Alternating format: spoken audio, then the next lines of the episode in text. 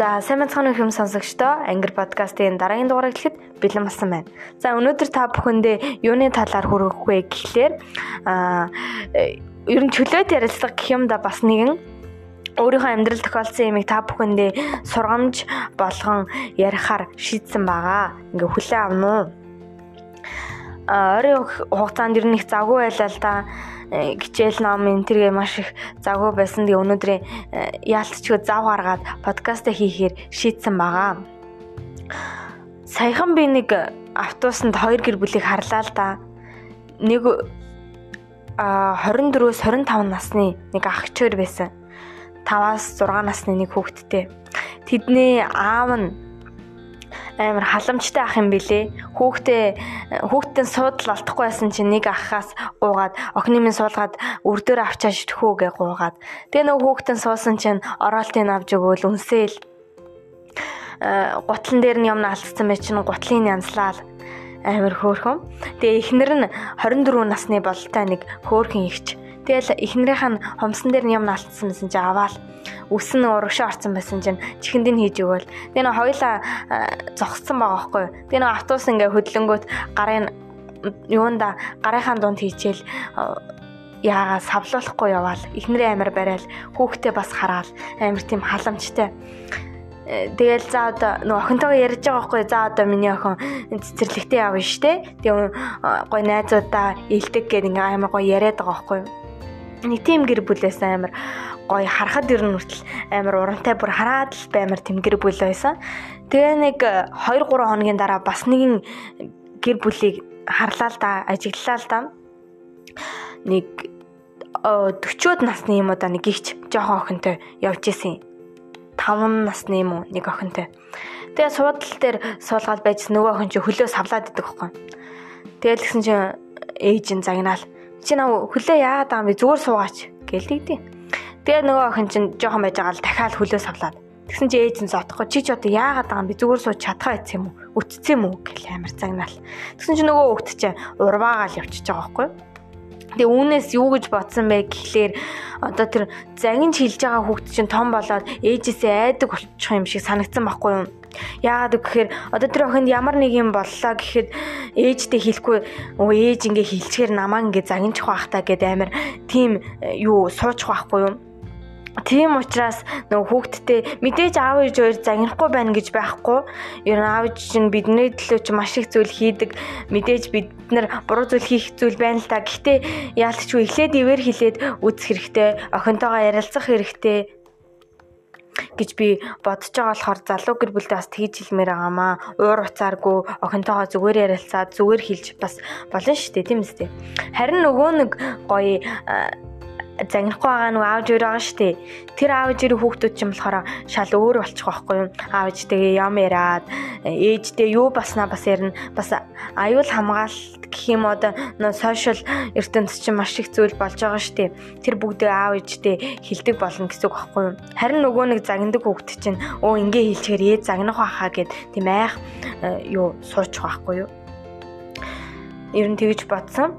Тэгээ дараагийн зүйл минь юу гэхээр ер нь хүнд ер нь сэтгэл гарна гаргана гэдэг ер нь маш тийм юу гэдэг баха. Миний бодлоор саяхан би инглэлдээ нэг хүнд амар их ер нь ер нь нэг хүнд ч гэлтгүү би хүн болгон сэтгэл гаргах гэж маш их хичээлдэг хичээдэг хгүй өөрт байгаа бүх юмаа зориулаад. Тэгсэн чи яг э, зөв хүндэл сэтгэл гаргахгүй болвол тэр нь нурж унах шиг тийм амар хэцүү юм байдаггүй мэн. Би одоо нэг хүн сэтгэл гаргалаа гэхэд тэр хүн үл тоогоод ч юм уу өө би чадахгүй нэ. Гэхдээ би амар их юм ингээ бэлдээд бүр өөртөө байгаа бүх юмаа шавхаад бүр сэтгэлээсээ хийж яхад тэр миний сэтгэлийг үл тоосон тийм үйл гаргахад бүр миний сэтгэл бүр амар хэцүү байсан. Ер нь тийм үе амар гардыг мэлээ. Тэгэхээр ер нь хүнд сэтгэл гаргах нь тоотой байсан дээр хаа гэж би хувьдаа ботсон байгаа тэгээ ер нь хүнд амир хүнд хэцүү зүйл маш их зохиолдсон штэ ер нь хүн болгонд тэр бүгдийг одоо хүнтэй ингээ хуваалцах гал ярилцах гад байдаг үе байдаг штэ яг тэр үед хинч байхгүй бол ер нь зөвхөн чи өөрөө л э, байх юм билий гэж бодсон. Ерөөсөө хүнд өөрөө бий л байгаа. Тийм учраас өөртөө л итэг өөртөө л зориг тавь. Ерөөсөө зорилгын төлөө тууштай тэмцээж ямар ч зүйл тохиолдсон түүнийхээ төлөө тэмцэх хэрэгтэй. Мэдээж амьдралд хэцүү зүйл зохиодохгүй гэж байхгүй шүү дээ. Нэг өдөр жаргалтай хахад нөгөө өдөр зовлонтой. Зовлонтой үедээ чи өөрөө л ганцаараа дивчээд шүдээ зугаад л гар. Харин түүнийхаа дараа маш их гой зүйл болохыг чи хэрвээ чи тэр зовж исэн үеийнхаа дараа амжилттай гоё өдөр байсан байсан өдөр ирнэ. Яг тэр өдрөө чи нөгөө зовлонтой байсан өдөр чинь юу ч биш юм шиг санагдана. Тийм учраас өө энүүний дараа маш их гоё өдөр байгаа шүү дээ гэд өөртөө э, яах хэрэгтэй хэлэх хэрэгтэй одоо би энэ тэгдэг байхгүй юу одоо мэдээж миний амьдрал маш их хэцүү юм тохиолдоно тэгэл дэвчин штэ ангирмаа өнөөдөр чи зовж байгаа ч гэсэн дараагийн өдөр гой өдөр болно штэ ангирмаа гэл өөртөө амир хилдэг байхгүй юу. Тэгэхээр ер нь тхих тхихстэй юм шиг амир санагцсан амьдралд ер нь яг амьдрал гэж яг юу юм болоо. Би яг тэрийг амир сайн одоохондоо яг мэдгүй байгаа байхгүй юу. Ээ амьдрал гэж яг юу юм болоо. Ээ жаргал зовлонтой үеийг хэлдэг юм болов эсвэл нөгөө зовлоныг даваад гараад явж байгаа зүйлийг хэлдэг юм болов гэж би амар бодож байгаа. Тэгээ ер нь хүн туслах хэрэгтэй, хүнийг ялгарлахгүй байх хэрэгтэй гэж би амар бодсон. Автобусанд ер нь автобусанд л их юм болт юм шиг таал. Одоо ер миний ер нь өдрийн баг э, ихэнх хувь нь автобусанд өнгөрдөг байхгүй юу?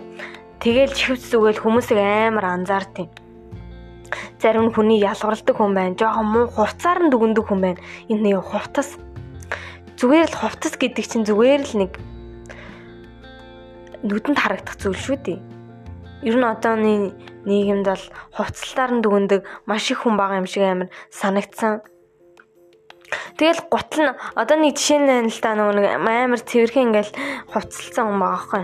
Тэгээ нөгөө муухай заваа хүн хажууд нь нөгөө нэг ингээд автобус нь шагтсан байсан чинь нөгөө заваа хувцтай хүн хөрсөн чинь өө ямар заваа юм бэ холдооч тий ийм одоо суулгаж яадаг байна маа гэл тэр хүн яаж ч болсон байж болно ш. Тэгэж сэтгэлээр бас тэгэж унгаах хэрэггүй тэр хүний сэтгэлд ямар гүн тусч байгааг бид нар мэдэхгүй штэ. Тэр хүн ажиллаа хийгээд хувцас солиогүй ч байх юм билүү? Гэр нь хол хувцас сольж амжаагүй ч байх юм билүү? Тийм үстэй. Ер нь хувцсыг бол сольж орно. Хүний тэр дотоодох заваан тэр хувцсыг бол солиход хэцүү баха гэж миний бодлоор бодож байгаа. Тэгэд энэ жил шинэ оюутан болж байгаа. Ер нь оюутны оюутны амьдрал гэдэг бол ер нь маш их зүйлийг үздэг маань. Одоо 3 7 хоног өнгөрч гинүү. Ер нь эхлээд амар юу байсан?